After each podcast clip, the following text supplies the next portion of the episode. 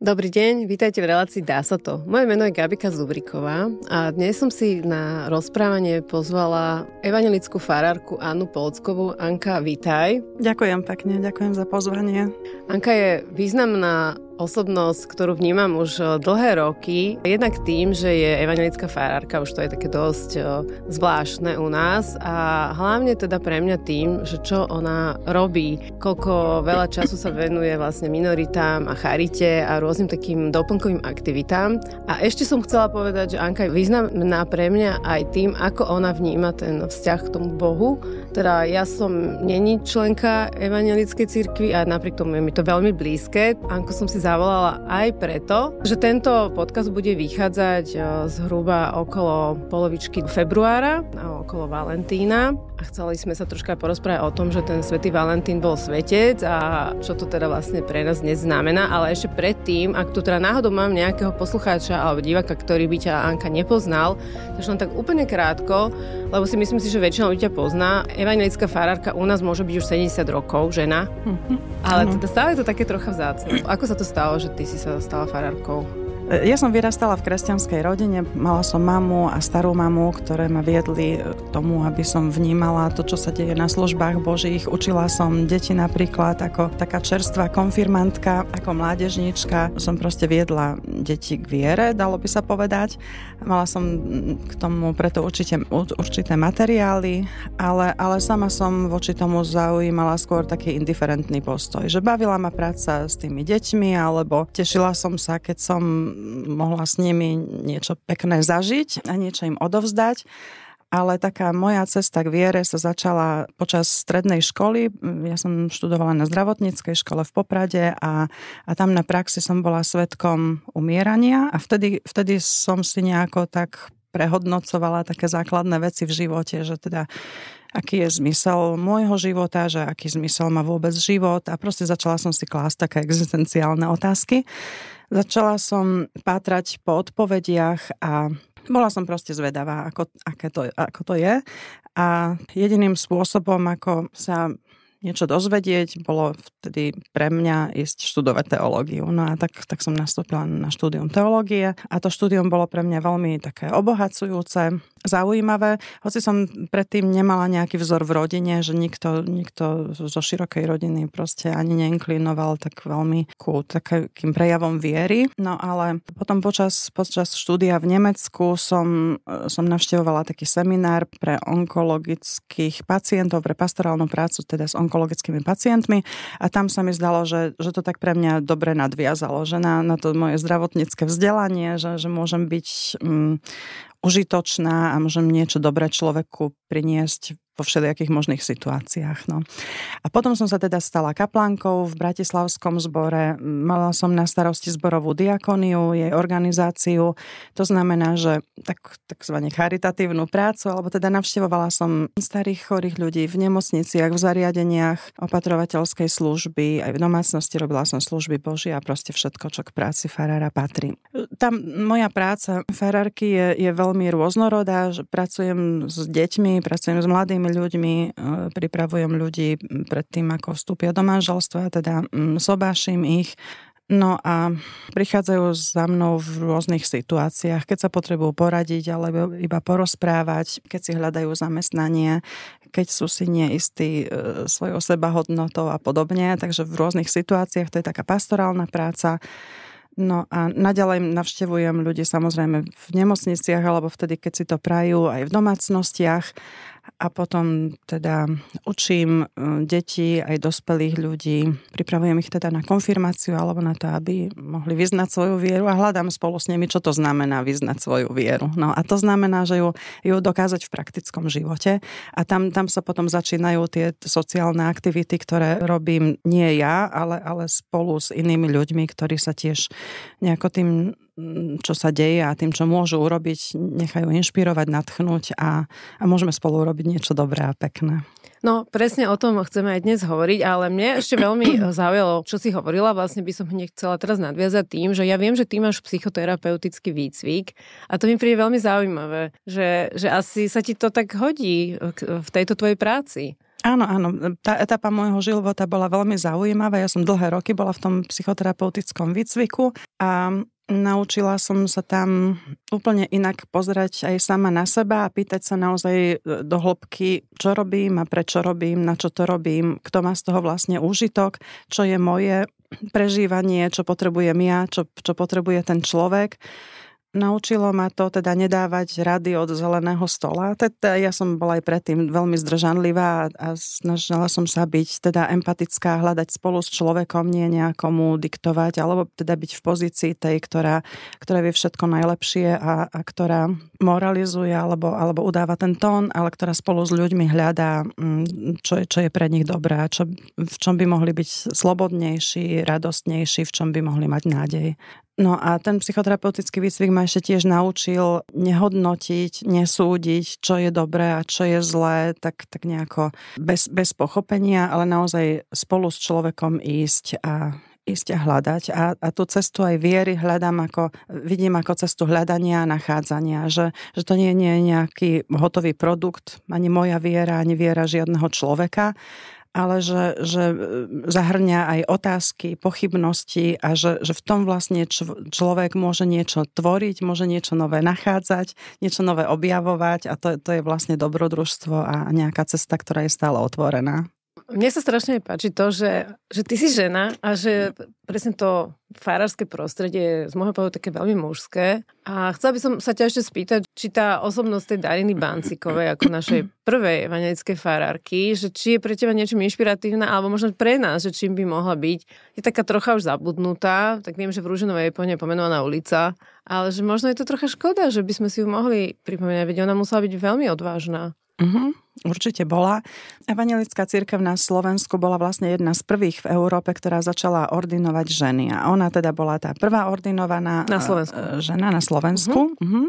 A to bolo vtedy veľmi prevratné. Teda my sa tým tak hrdíme, alebo sme na to hrdí, že v tej dobe, v tom čase to bolo naozaj veľmi prelomové rozhodnutie.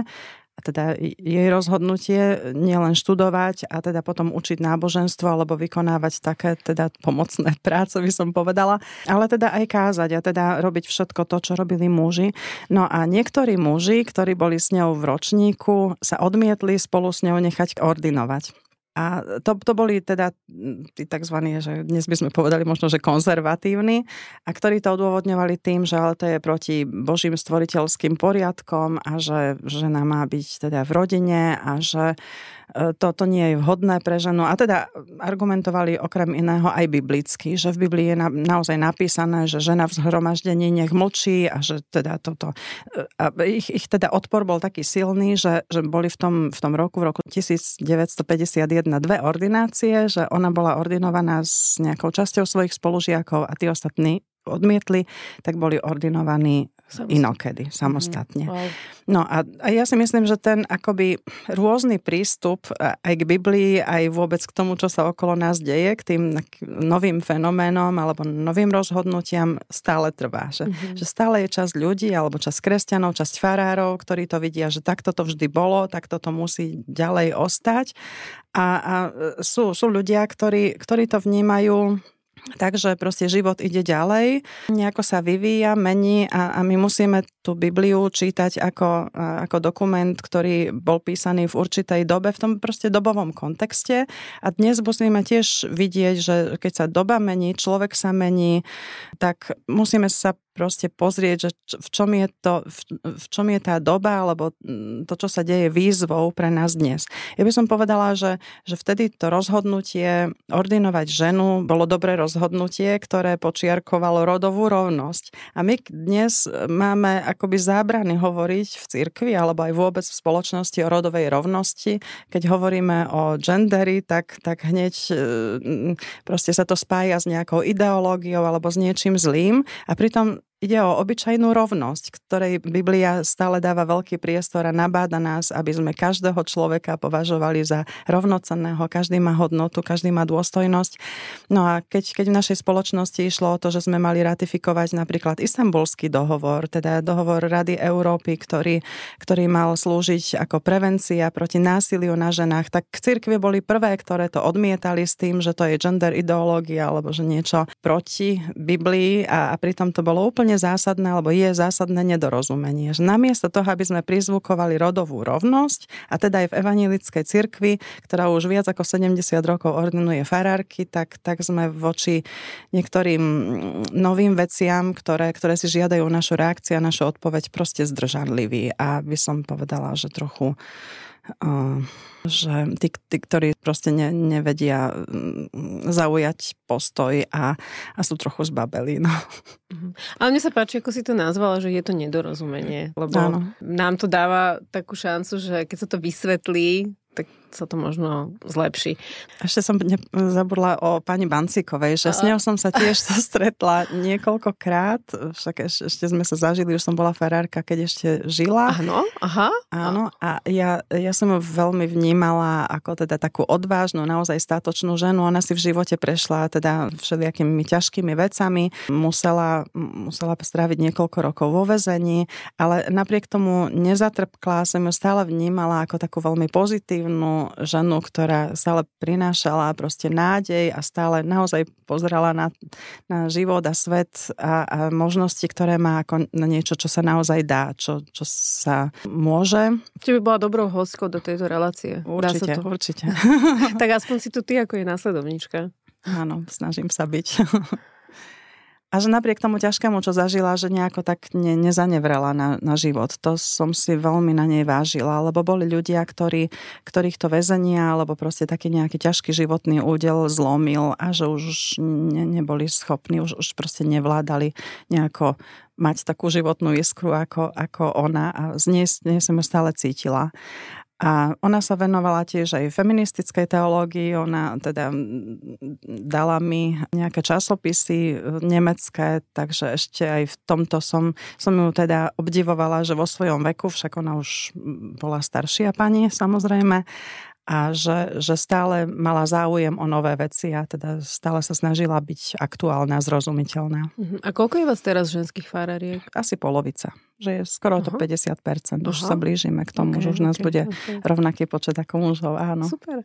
No dobre, tak poďme teraz k tomu Svätému Valentínovi. Bol to teda svetec a troška sme to prevratili na taký sviatok konzumu, čo teda nemusí tak byť, tak skúsme tomu dať aj takú nejakú inú hodnotu, že čo by si ty nám odporúčila? No a začala by som asi tým, že základom kresťanstva alebo najvyšším prikázaním je prikázanie lásky. A ten Valentín je tiež o zamilovanosti, o láske. A láska je vzťah. Láska je, láska je proces, v ktorom iného človeka považujem za dôležitejšieho ako seba. A že láska je to, čo...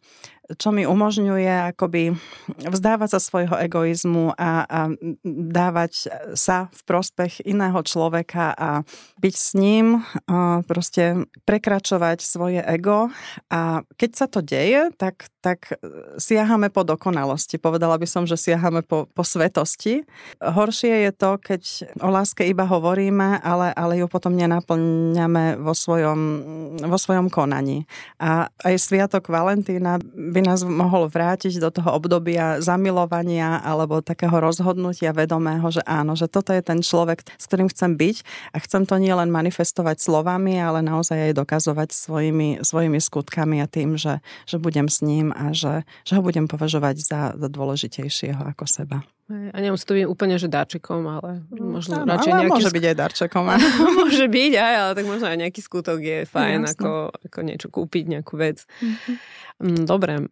A ešte k tejto láske by som dodala, že, že cirkev niekedy hovorí, že, že Pán Boh každého človeka miluje, že áno, však my milujeme všetkých ľudí, aj menšiny milujeme, len potom akoby to nenaplňujeme vo svojom konaní. A že človeku nestačí, keď mu niekto iba povie, že, že ho má rád, ale že to má aj naplniť. A keď cirkev hovorí napríklad ľuďom, príslušníkom menšín, že ich má rada, ale, ale v podstate ich odmieta, alebo im znepríjemňuje život, alebo im hovorí do toho, ako majú žiť a ako nemajú žiť, tak to nie je veľmi sveté a nie je to teda dôkaz lásky. Takže v tom by som zase sa vrátila k nejakému prizvukovaniu, že ak máme hovoriť o láske v kresťanstve, ak, ak ju máme naozaj vyznávať, ak ju máme žiť, tak ju musíme dokazovať naozaj bez rozdielu, ku každému človeku bez rozdielu. Mhm. No, ja mám k tomuto také veľmi jednoducho, je to, že láska sú činy. A, a presne tie, to, že láska sú činy, to je presne to, čo ty vlastne dokazuješ tými svojimi aktivitami, cez ktoré ja ťa vlastne dlhodobo registrujem, cez tvoju prácu s Rómami v cirku, alebo teraz s deťmi hlavne tam, pomoc u, aj utečencom zo Sýrie, presne podpora el gé bé té í ľudí a ešte vlastne bezdomovci. Tak uh, troška nám o tom povedz viac, že tak praktickejšie. Ako to vlastne realizuješ? S kým možno? Uh-huh. Áno, no všetky tieto aktivity vnímam ako nejaké prirodzené vyústenie toho, o čom hovorím, čo hlásam. A nie len ja, ale aj všetci ľudia okolo mňa. Že ja tie aktivity naozaj nerobím sama, nemohla by som ich robiť sama, ale je okolo mňa veľa ľudí, ktorí sa pridávajú. A myslím si, že takým základom je, že vidieť človeka. Vidieť v tom inom človeku človeka a že neprehliadnúť ho v jeho kríze, v jeho krížoch, že každý máme okolo seba ľudí, ktorí nás potrebujú. Niektorí sú v rodine, aj tým by sme sa mali teda venovať predovšetkým, ale sú ľudia okolo nás, ktorí si nevedia alebo nemôžu pomôcť sami a ktorí teda sú odkázaní na, na pomoc iných ľudí.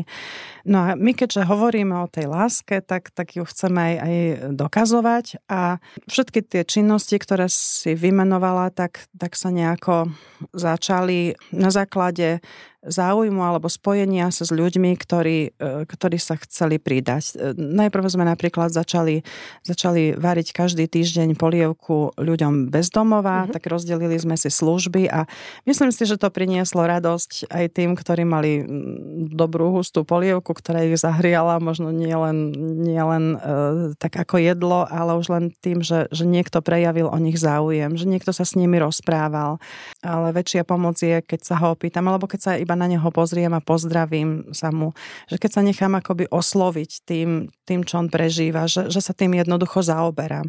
A ako náhle vidím tú ľudskú biedu, alebo, alebo tých e, Rómikov malých e, v cirku na Šrobárke, tak tam, keď človek príde a keď nechá prehovoriť akoby tie všetky okolnosti, v ktorých tí ľudia, tie deti musia žiť, tak nemôže odísť taký istý, aký tam prišiel. Že začne rozmýšľať o tom, že ako sa im dá pomôcť. No a aj tá pomoc nie je taká jednoduchá, že, že my nevieme pomáhať efektívne všetkým, my musíme sa k tomu nechať viesť ľuďmi, ktorí, ktorí to robia, ktorí sa tomu venujú viac, ktorí sú profesionáli v tej svojej pomoci alebo v spôsobe pomoci a s tými sa snažíme teda prepájať. A máme naozaj desiatky dobrovoľníkov, ja mám okolo seba, však moja kolegyňa, vôbec celá tá práca stojí na dobrovoľníkoch a vôbec nie sú iba teda z nášho spoločenstva cirkevného zboru alebo cirkvi, ale, ale ide to proste naprieč všetkými sférami, náboženstvami, rasami, vzťahovou orientáciou. Proste každý, kto chce, kto to považuje za zmysluplné, kto si myslí, že toto je dobrý nápad, tak to pomáhať, tak sa pridáva.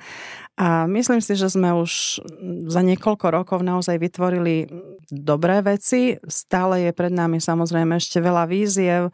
Obnáša to samozrejme aj nejaké rizika. Je dôležité, aby, aby sme sa na veciach vedeli dohodnúť, aby sme si nechali povedať, že teda toto sú naše priority, toto sú naše hranice, takto sa to môže, na toto máme a na toto už nemáme. Tak... Ej, to mám dve otázky. Áno. Prvá je, že teda, ak teraz nás niekto počúva a sa mu to páči, takže čo môže ten človek spraviť? Ako sa, ako sa môžeme pridať k niektorým tvojim aktivitám? No môžete ísť napríklad so mnou na Šrobárku do cirku. Ale kedy, ako, vieš, že tak úplne, že konkrétne, že napísať napríklad e-mail a áno, navrhnúť áno, niečo. Áno, alebo... alebo zatelefonovať, alebo sa obrátiť teda na mňa, alebo na moju kolegyňu. A tak máme tie také dobrovoľnícke týmy. Moja kolegyňa napríklad pracuje s deťmi, navštevuje tiež aj s nimi, napríklad nacvičí program a ide do nejakého zariadenia opatrovateľskej služby alebo podobne. A e, takisto teda robíme e, detské tábory s tými malými romčatami, teda pre deti prvého stupňa. Tí, ktorí majú najlepšiu dochádzku, tak môžu ísť do tábora. tento rok sa s, e, chceme pripraviť aj na to, aby sme pripravili tábor pre dospelých, lebo aj, aj ich to zaujíma a ich vedieme k takým obyčajným praktickým činnostiam. Čiže napríklad do toho tábora by bolo dobre na, sa zapojiť? Napríklad, áno. A... Že, že ponúknuť svoj čas, alebo, alebo napríklad uvariť tú polievku a priniesť ju. A, e, Ale kedy? Má, máme, tak ja by som im proste všetko vysvetlila, keby sa na mňa obrátili. Alebo teda má, máme informácie cez sociálne siete napríklad sa dá organizovať e, takáto pomoc konkrétna. Čiže odporúčaš napríklad alebo... sledovať teba, áno. alebo napríklad vašu nejakú stránku? Áno, áno, máme ako... www bodka velký kostol, Veľký alebo kostol. Teda uh-huh. sme na sociálnych sieťach. A máme teda teraz ešte kultúrno-komunitné centrum Staré Lýceum a v rámci, v rámci aktivít tohto komunitného centra usporadovávame tiež workshopy preto, aby sme vedeli pomáhať. Napríklad aj, aj ľuďom bez domova, alebo tým Rómom. No na, na to sa teraz pred, pred letom chceme dobre pripraviť. No a niektorí ľudia teda môžu ponúknuť svoj čas, svoj záujem a niektorí môžu ponúknuť aj financovanie tej práce, lebo samozrejme aj ten tábor niečo stojí, alebo keď tam chceme mať zdravotníčku, alebo zdravotníka, alebo kuchárku, kuchára, tak, tak proste na, na to potrebujeme financie a sú ľudia, ktorí teda nemôžu ponúknuť svoj čas, ale, ale páčia sa im tie aktivity, ktoré, ktoré teda nás, ktorí nás sponzorujú, no. Čiže opäť www bodka veľký kostol bodka es ká a tam sa určite dá, dajú nás aj tieto informácie. Áno, áno. Ako, a teda, ako vás finančne podporí. Lebo to bola to vlastne ďalšia moja otázka, že akým spôsobom tieto veci financuješ. Uh-huh. Takže vlastne je to z takýchto, z takýchto podpory od ľudí. Áno, áno, ale aj cirkevný zbor teda má svoj rozpočet a, a teda m, pre takúto prácu s ľuďmi m, má oddelené prostriedky na, na túto činnosť, áno. Á, tak to je super. Dobre, a ešte tam druhá časť mojej otázky mala byť k tomu, že ako si dávaš pozor, aby toho nebolo veľa.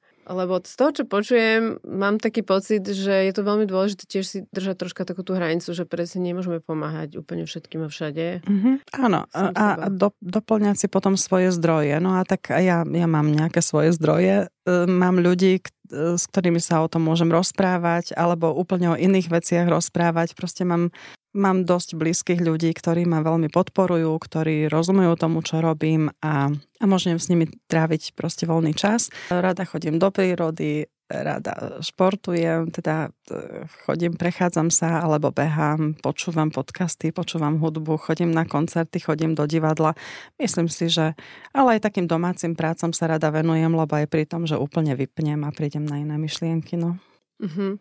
No a ešte som mala takú otázku, ktorú som si tak dopredu pre teba pripravila, že, že či máš také nejaké biblické posolstvo pre nás, čo sme možno aj neveriaci, alebo veriaci v niečo iné z Biblie, naozaj, že z Biblie, že tak pre dnešnú dobu.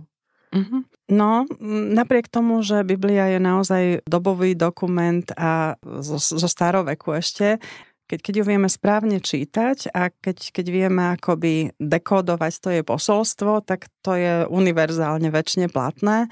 A, a tá požiadavka lásky, alebo to prikázanie milovať je, je proste stále aktuálne. Že každý človek od, od začiatku až do konca života túži po láske. A, a my by sme mali vedieť ako kresťania rozumieť tomu, že čo ten človek potrebuje, vedieť sa k nemu priblížiť a naozaj hľadať spolu s ním, kráčať spolu s ním. No a, a samozrejme je veľa, veľa biblických príbehov, ktoré k tomu teda človeka pozývajú, motivujú.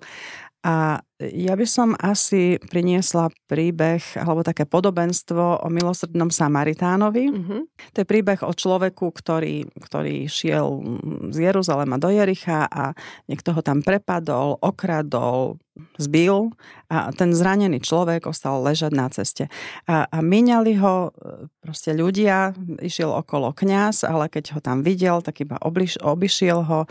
Potom, potom išiel tadiaľ proste taký učiteľ alebo pomocník v chráme, ktorý tiež by sme povedali, že od nich sa tá pomoc očakávala, že o čom, o čom už len kňaz alebo teda veriaci človek, o, o čom je ten jeho život, keď, keď vidí človeka a obíde ho a, a ide ďalej.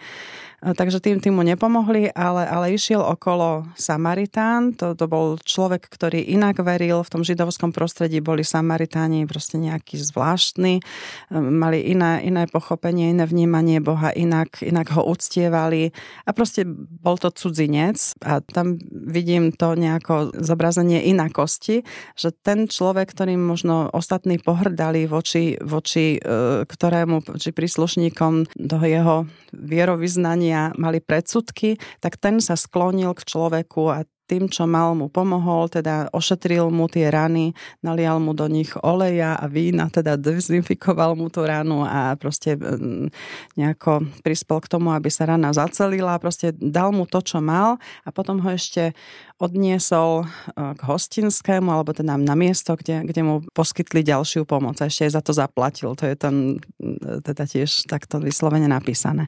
No a odkaz toho je, že, že naozaj niekedy sa nám pomoci, alebo tým zraneným ľuďom v našej blízkosti, na našej ceste, že každý nemáme sto ľudí na svojej ceste, ale, ale máme iba niektorých, pri ktorých by sme sa mali zastaviť a mali spomaliť, možno mali zastať a pozrieť sa na neho.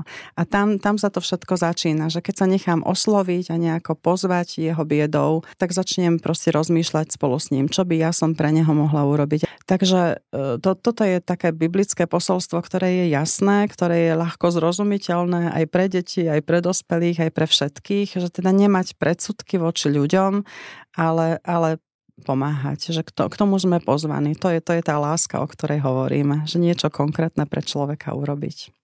No krásne. Okrem toho, že si sa stretla s Darinou Bancíkovou, čo ma teda prekvapilo, ja som si tak nejak tak vnímala, že medzi vami je väčší časový odstup.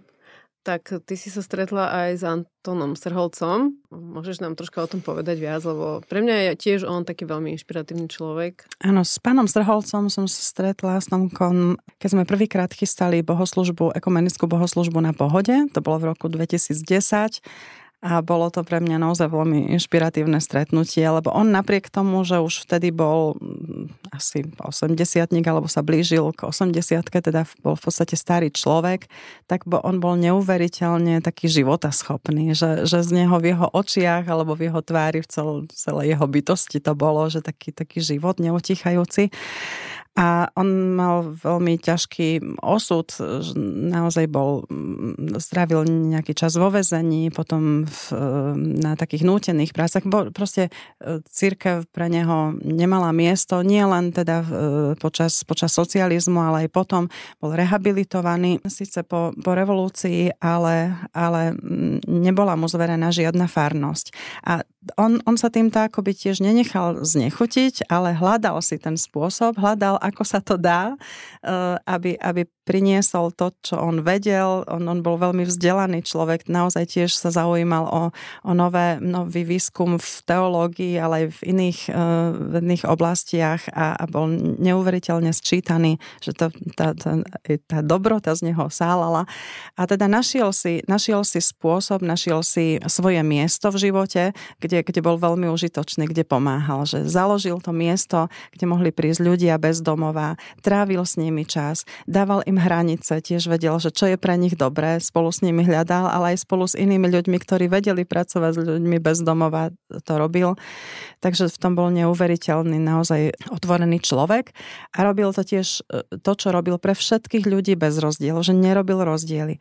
My sme potom, keď sme vznikli ako samostatný cirkevný zbor, keď sa veľký zbor Bratislava rozdelil na tri samostatné, tak, tak my sme vtedy spolu s ním zakladali aj s Danielom Pastričákom takú tradíciu ekumenického modlitebného večera, tak kázal na ňom niekoľkokrát v našom evanjelickom kostole. Prepač, aj na reformáciu. Že aby sme doplnili, že čo to vlastne znamená to slovo ekumenický? Ekumena je nejaká spolupráca kresťanských cirkví, hľad, hľadať to, čo nás spája a, a teda mať spoločné bohoslúžby.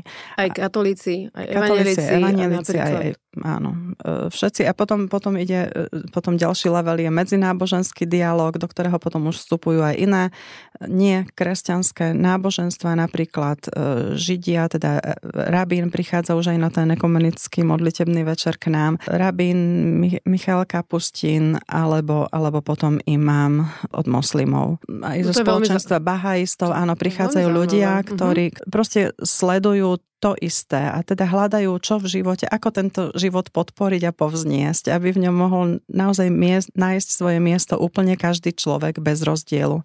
Všetci hľadáme to isté, všetci túžime, aby mal náš život zmysel a ten zmysel nám môže dať naozaj iba láska, ako také bezpodmienečné prijatie, akceptáciu, že tak ako chcem, aby mňa akceptovali iní ľudia, alebo to, že tak ako ja som akceptovaná Bohom, ak, ak sa hlásim ku kresťanskej viere alebo k inej viere, tak tak aj ja by, je mojou povinnosťou proste takisto potom prijímať a akceptovať iných ľudí úplne bez podmienok a bez rozdielu.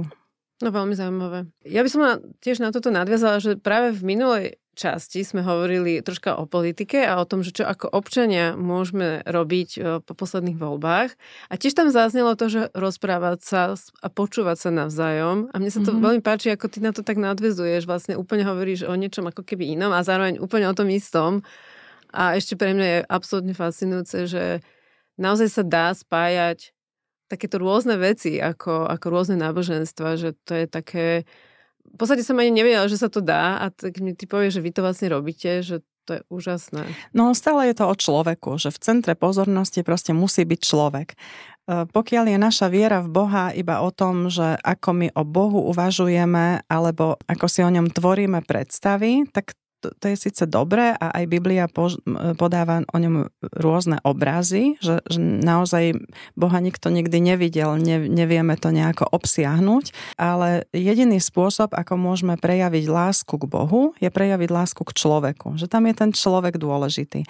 A v jednom ešte inom podobenstve, ktoré, na ktoré by som tiež rada upriamila pozornosť, lebo je také veľmi výpovedné, Ježiš hovorí o podobenstve o poslednom súde a hovorí, že, že sú tam ľudia, ktorí Ktorí, ktorí si ho všimli a im sa prihovára, že keď som bol hladný, dali ste mi jesť, keď som bol smedný, dali ste mi piť, keď som bol vo väzení, navštívili ste ma, keď som bol nahý, zaodeli ste ma a, a tí ľudia, to, ktorým to hovorí, hovoria, že a kedy sme ťa videli hladného, alebo smedného, alebo nahého a zaodeli sme ťa, pomohli sme ti. A on hovorí, že čokoľvek ste urobili jednému z mojich najmenších, mne ste urobili. Tak akože Boh sa identifikuje s človekom v núdzi. A pokiaľ my si všímame iného človeka v núdzi, tak tým, tým preukazujeme svoj postoj voči Bohu. A toto, toto stále v tej viere neoddeliteľne spolu súvisí. Nemôžeme hovoriť o vzťahu k Bohu a o láske k nemu, keď, keď nehovoríme o vzťahu k človeku a o láske k človeku. No a to vlastne sledujú všetky, všetky náboženstvá. Každý to nejako inak pomenováva, každý si možno tvorí iný obraz, iný koncept Boha, ale ten dôsledok viery majú vlastne všetci spoločné. A to si myslím, že je úplne fascinujúce a, a je to také jednoduché, že vlastne každá viera v Boha vedie k láske k človeku a k tomu, že, že nebudeme sa povyšovať nad iných ľudí, ani nad tých, ktorí volia inak ako my, ktorí si volia iné politické strany alebo ktorým sa páčia a dajú dôležité koncepty iných politikov ako nám, že, že nie je, nie je cestou proste pohrdať nimi, nech by sme si už o ich vnútornom svete mysleli čokoľvek, jediným, jediným spôsobom, akých si ich môžeme získať, a to oni vycítia. Každý človek vycíti, či, či ho naozaj prijímame, rešpektujeme mm-hmm. jeho názor a jeho pohľad, a len, len vtedy, keď, keď z nás necíti to pohrdanie, tak s nami sa bude rozprávať. Skôr ako človek počúva argumenty, tak sa naozaj sústredí na to, či ho prijímame, či ho akceptujeme alebo nie. A že tá, tá vzájomná akceptácia a to, že, že ja považujem aj iného človeka za hodnotného, za dôstojného, je cestou potom k tomu, aby, aby sme viedli dialog, aby sme sa vedeli počúvať, nie, nie rečnili iba a teda hovorili z nejakého vyššieho akoby stanoviska, ale, ale aby sme sa vedeli správať k sebe ako rovný k rovnému. No veľmi krásne si to zhrnula. Ty si to tak popísala, ako by to bolo veľmi jednoduché, ale ono to také jednoduché asi nebude, keď nám to tak všeobecne moc nejde, ale minimálne máme to vedomie, že vieme sa v tom zlepšovať, vieme sa to učiť, máme sa od koho učiť a, a že... Až dá sa to. A dá sa to, perfektné. Ďakujem ti, Anka, veľmi pekne. Hlavne za tvoju všetku prácu, ktorú robíš a za to posolstvo, ktoré nám prinášaš.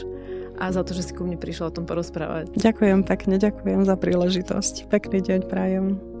Vám, milí diváci a poslucháči, veľmi pekne ďakujem za vašu pozornosť a teším sa na vás v ďalších dieloch relácie Dá sa to, kde si budeme predstavovať to, ako sa veci dajú.